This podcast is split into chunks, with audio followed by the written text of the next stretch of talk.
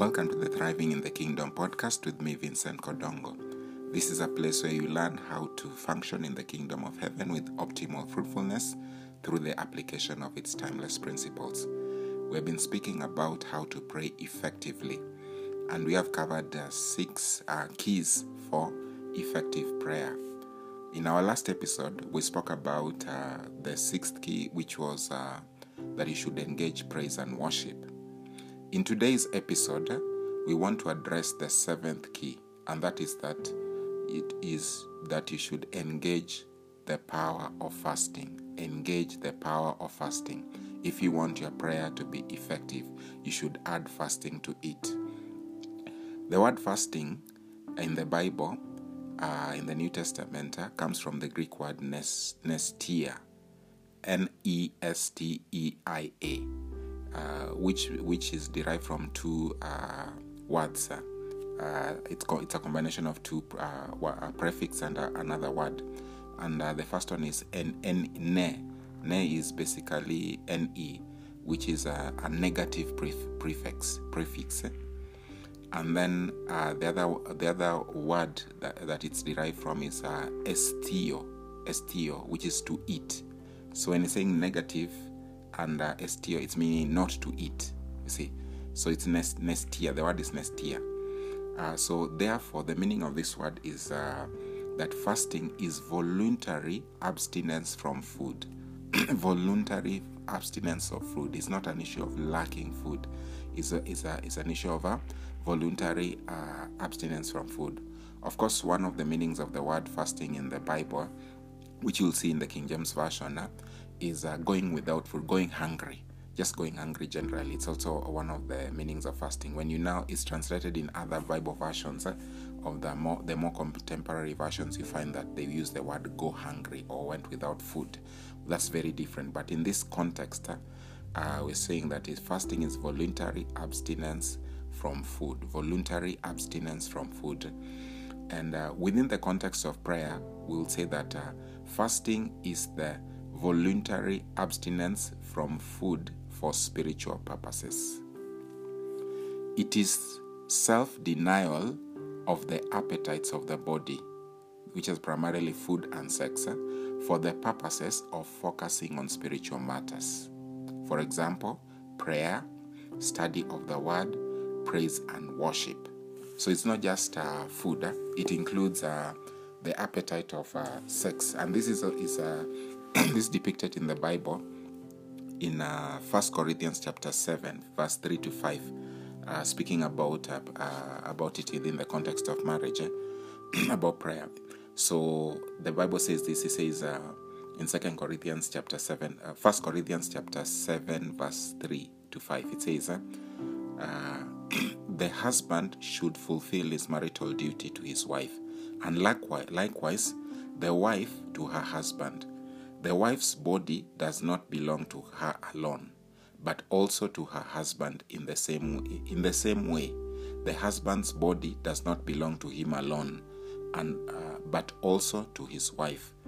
Do not deprive each other except by mutual consent, and for a time, so that you may devote yourself to prayer. You see that?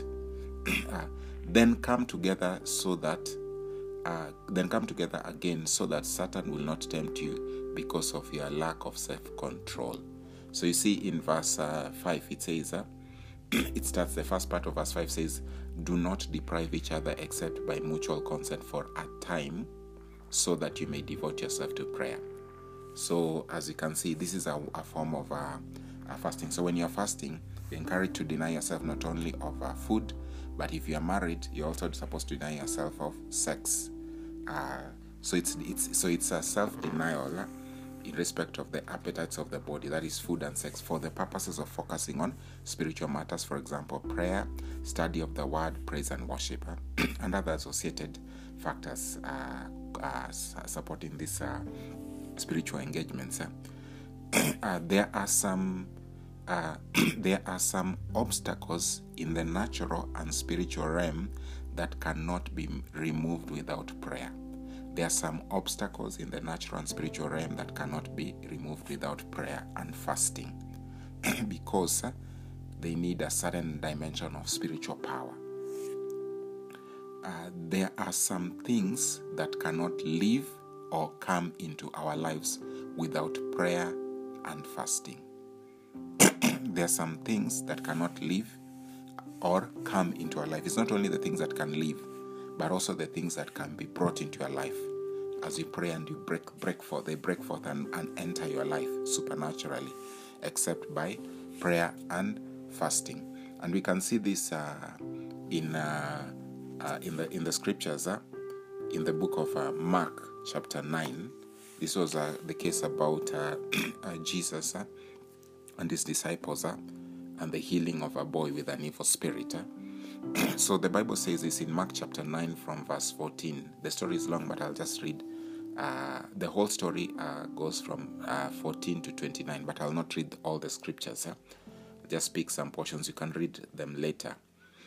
uh, so in, in Mark chapter nine, verse fourteen, the Bible says, it says, when they came to the other disciples, they saw a large crowd around them, and the teachers of the law arguing with them. As soon as all all the people saw Jesus, they were overwhelmed with wonder and ran to greet him. um, uh, what are you arguing uh, with them about? He asked. A man in the crowd answered, Teacher, I brought you my son, who is possessed by uh, a spirit that has robbed him of speech. Whenever it seizes him, it throws him to the ground. He foams at the mouth, gnashes his teeth, and becomes rigid. I asked your disciples to drive out the spirit, but they could not. O unbelieving generation, Jesus replied, how long shall I stay with you? How long shall I put uh, up with you? Bring the boy to me. Then the verse uh, twenty says, so they brought, brought he, they brought him. Uh, when the spirit saw Jesus, it immediately threw the boy into a convulsion. He fell to the ground and rolled around, foaming at the mouth. So the spirit could recognize Jesus in terms of the power and the authority of Jesus. So verse twenty-one says, uh, Jesus asked the boy's father, how long has he been like this? From childhood, he answered, it has been, it has often thrown him into the fire, into fire or water to kill him. But if you can do anything, take pity on us and help us. Verse twenty-three says, if you can, said Jesus, everything is impo- is possible for him who believes. So you can see what I was saying, that there are some things that are so difficult that they cannot be released into your life. They can, you cannot have a breakthrough uh, re- or re- removed out of your life except by prayer and fasting, or out of somebody else's life. So now it con- we continue. It says, uh, Jesus tells him everything is possible to, for him who believes. And verse twenty-four says, immediately the boy's father exclaimed, I do believe, uh, I do believe. Help me overcome my unbelief. When Jesus saw a crowd, uh, uh, saw that a crowd was running to the scene, he rebuked the evil spirit. You deaf and mute spirit, he said, I command you, come out of him and never enter him again. You see, so the spirit left him, but the, the disciples were not able to do this. But now Jesus did it. Eh? And when the disciples were not able to read, the Pharisees came there, perhaps arguing with their theology, coming up with their theology arguments about why the situations could not uh, be resolved. You know, that's the way people sometimes behave. You try to look for scriptures and uh, theological persuasions to explain your inability to resolve something that can be resolved by God. You see, uh, just because you lack the the the, the dimension of uh, the anointing of the Holy Spirit, or the, the level of power for that as uh, that thing to be resolved, or the level of wisdom, you know. So so Jesus came at a higher, a higher dimension, and he, he cast out this evil spirit. Then in verse twenty-six, it says, the spirit shrieked and conv- convulsed him violently and came out. The boy looked so much like a corpse that many said he is dead. But Jesus took him by the hand and lifted him to his feet, and he stood up. After Jesus had gone indoors, his disciples asked him privately, why could, couldn't we drive it out? In verse twenty-nine, he replied, this kind come, uh, can come out only by prayer and fasting. By prayer and fasting. You see? So that's the emphasis. So you see, like, this was a situation in which there was a demonic force which was oppressing it had actually possessed this uh, boy, and uh, it was uh, causing him. It caused him to be deaf and dumb, you know, and uh, and uh, it would. It was also threatening to kill him, throwing him into the fire. And the disciples, who Jesus had given authority over the powers of the uh, the devil, they could not be able to resolve this. And why? He explained it to them. It's because this kind, this kind cannot go except by prayer and fasting. So you need to realize that there are some prayers that you are praying for breakthroughs that will not be answered except you engage fasting, because the the the, the, the spiritual opposition cannot uh, respond unless the power dimension released by prayer and fasting is released. And also there's some some prayers that cannot come to you. You know, there are some there's some cases where you need things to be removed out of there, but there are some things you need to be pulled into your life. They can only come by the dimension of prayer and fasting. So what can come by prayer and fasting in that dimension can only come by prayer and fasting, cannot come by in, in any other way. So fasting should be a core component of our life as kingdom citizens. Our fasting is not um, twisting God to do what He does not want to do. It is also not earning our righteousness before Him. Rather, it is humbling oneself before the Lord as we seek His mercy for intervention in our situations presented before Him. So you are humbling yourself. You are not trying to, to, to beg. You are not trying to um, twist God. It is humbling ourselves. And this appears several places in several places in the Bible. One of them being in uh, Second Corinthians uh, chapter seven. It's a common scripture we normally read, portion of scripture we normally read in that's Second Corinthians chapter seven, verse thirteen to fourteen. This was uh, God responding to the prayer of Solomon after the de- dedication of the temple. Then he says this in verse thirteen. He says, "When I shut up the heavens so that there is no rain, or command locusts to devour the land, or send a plague among my people, if my people who are called by my name will humble themselves and pray and seek my face and turn from their wicked ways, then I will then then will I hear from heaven and will forgive their sin and heal their land." You see, so it's speaking about uh, His people. And of course, in this in the kingdom, the people in the kingdom of heaven in the New Testament are the people who have accepted Jesus Christ.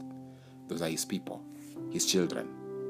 So He says, if you if we humble themselves, then He says that if my people, in verse fourteen, if my people who are called by my name will humble themselves and pray and seek my face and turn from their wicked ways. You see, so it's about humbling, humbling oneself. You see, humbling oneself. So, so when you're sick, when you're turning away from your wicked ways, when you're praying, when you're confessing your sin, that is an expression of humbling oneself. See, so humbling oneself, and you can see the same thing happened in in uh, in in the book of uh, Jonah. You find that there was a sense in which they were, when Jonah came and prophesied that there was going to be a destruction in forty days, and there will be there will be uh, uh, Nineveh will be destroyed. And then they decided to pray and fast. They humbled themselves before the Lord, and God had mercy, and He forgave them their sin, and He and they turned from their wicked ways. Uh, after they humbled themselves and turned from their wicked ways, and and he, after with prayer and fasting, then God forgave them their sins, just like it. So that happens in several parts of the scripture. Even in the book of Joel, chapter two, you spe- see also the command given also for. for prayer and fasting from the point of uh, humbling oneself, repenting from for the sins, turning away, because repentance is confessing one's uh, one sin and turning away from it. So fasting is not uh, just like prayer generally, uh, just like when you're praying, whether it's by persistence uh, uh, or by fasting, it is not uh, uh, it's not arm twisting God. It's also not uh, earning our righteousness before Him. Rather, it is humbling ourselves as we seek His mercy for intervention in our situations before before Him. Okay? So, having understood that, uh, that, that being the context of fasting, there are many more things we can say about it, but For today, let's speak about uh, the benefits of prayer and fasting. The benefits of the prayer and fasting. What are the benefits of prayer and fasting? We are speaking about, remember, our our our, our series is about praying effectively, and we are saying prayer and fasting is, is one of the ways of effective prayer. So what are the benefits? What does prayer and fasting result in? That we say that it is an effective dimension of uh, prayer, apart from the fact that it can remove, uh, that, that, that what makes it be able to remove obstacles that cannot be removed in other ways. What makes it valuable? The first uh, thing about the benefit of prayer and fasting is supernatural power, is the upsurge of supernatural power. The power within us uh, is the Holy Spirit. Yeah. So the scripture says, says uh, in Luke chapter four, verse uh, about Jesus. Uh, Luke chapter four, verse one and two says this. It says, uh, uh, Jesus, full of the the Holy Spirit, returned from the Jordan and was led by the Spirit in the desert, the wilderness. Uh, where for forty days he was tempted by the devil. He ate nothing, and during those days, at the end of them, and at the end of them he was hungry. So he had gone and he was in a state of prayer and fasting. Then, uh, as then in verse fourteen it says, after the next uh, scriptures uh, uh, uh, from verse three to thirteen speak about his temptations. uh, then verse fourteen says, Jesus returned to Galilee in the power of the Spirit, and news about him spread throughout, through the whole countryside. Verse fifteen says, he taught in their synagogues and everyone praised him. So you see, he came under the, a, a new dimension of power. Why? Because he was in the wilderness and he spent that time in prayer and fasting and in the Word. Because he was using the Word to counter every Uh, uh, temptation by the kingdom of darkness, by Satan. So, so therefore,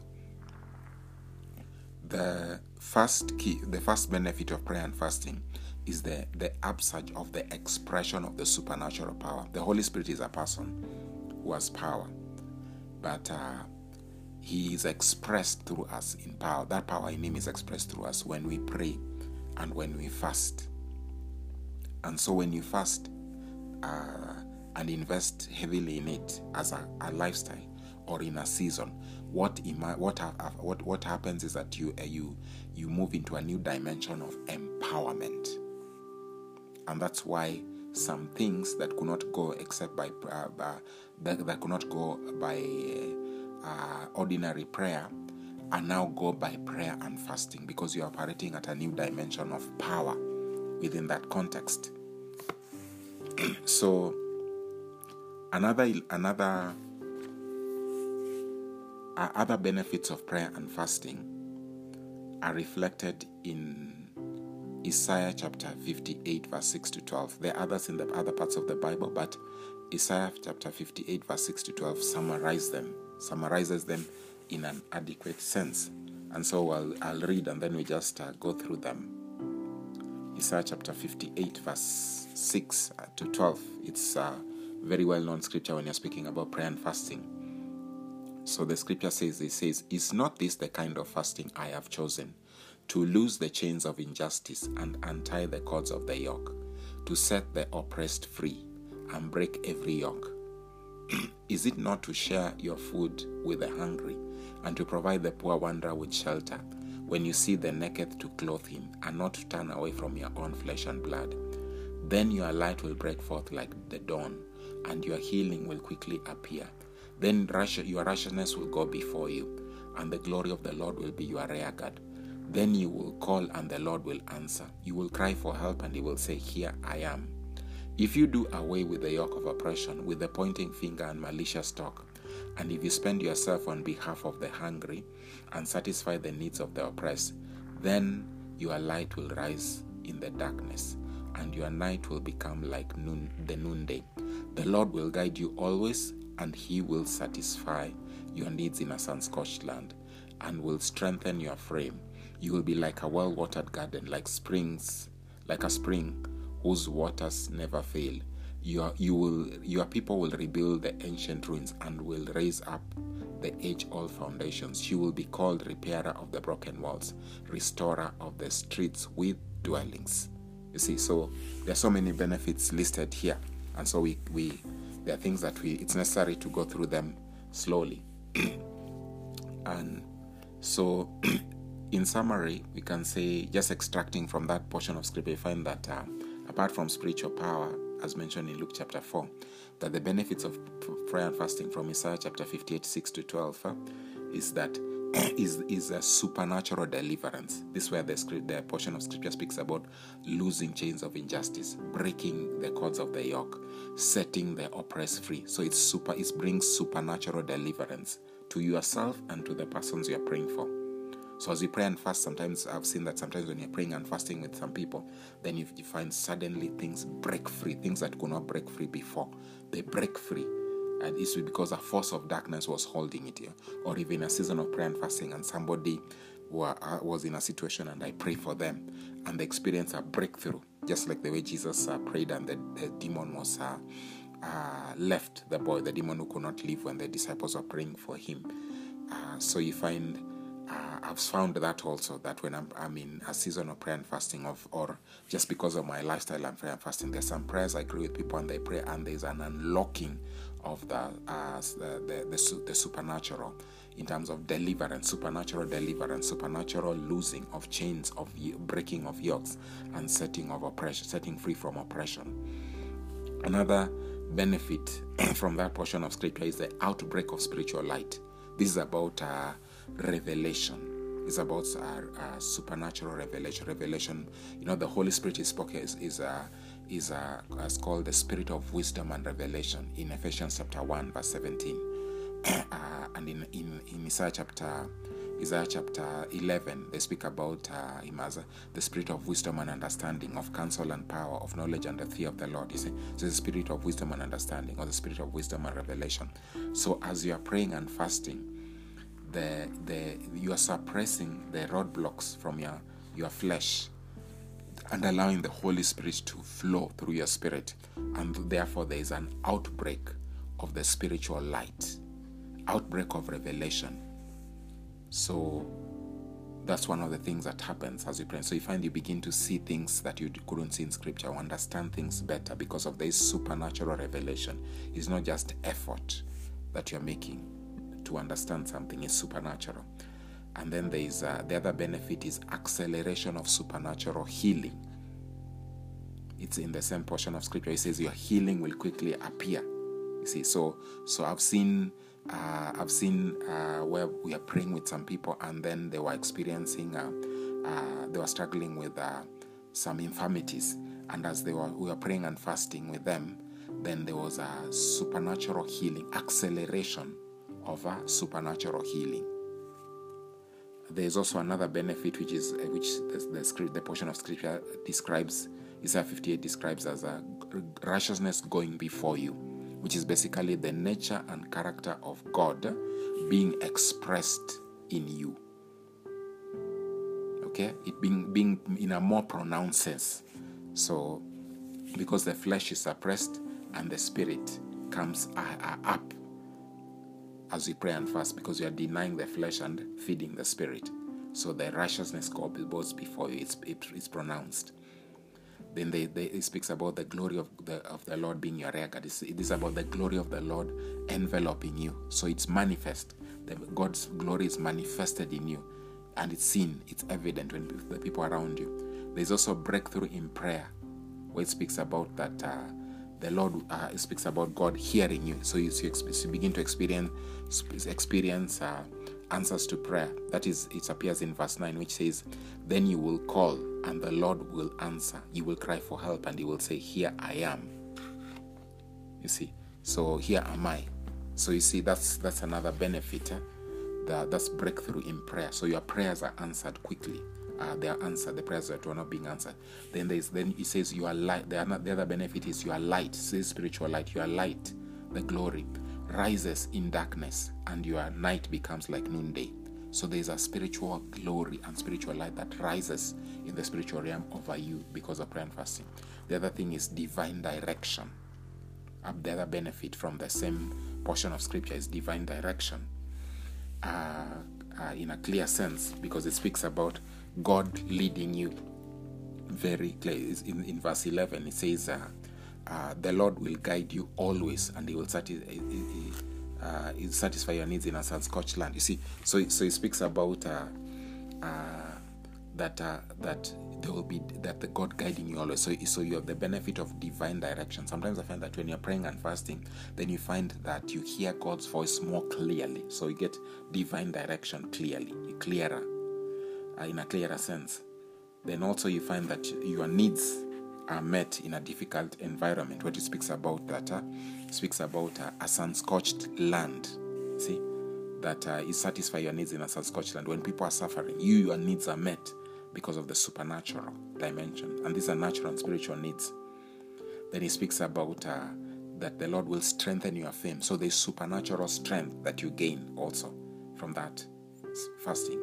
And then there's also supernatural uh, uh, refreshing, like a well-watered garden, uh, or, or like a spring whose waters never fail. So you experience supernatural refreshing in your spirit and in your soul.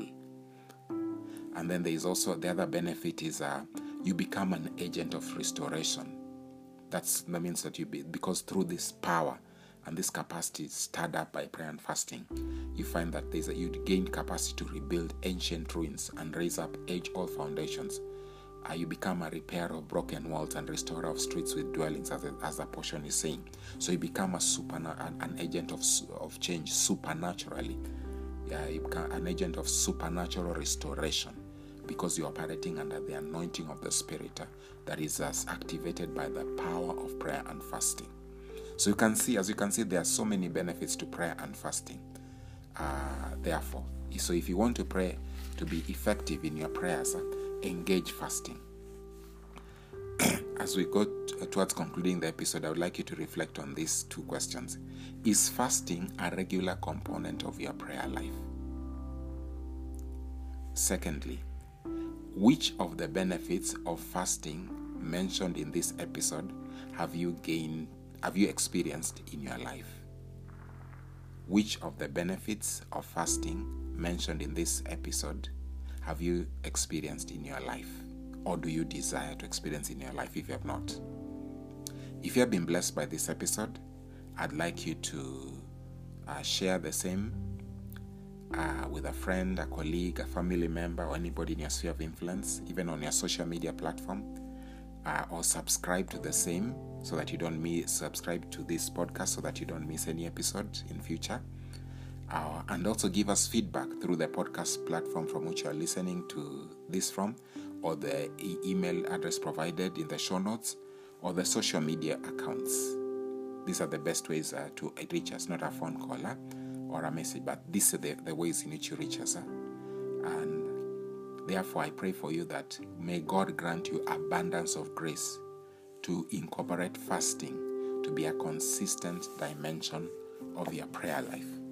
Make it something that you do uh, every, like you can do it every month or every week, like I do it, uh, you know, or uh, particular uh, times.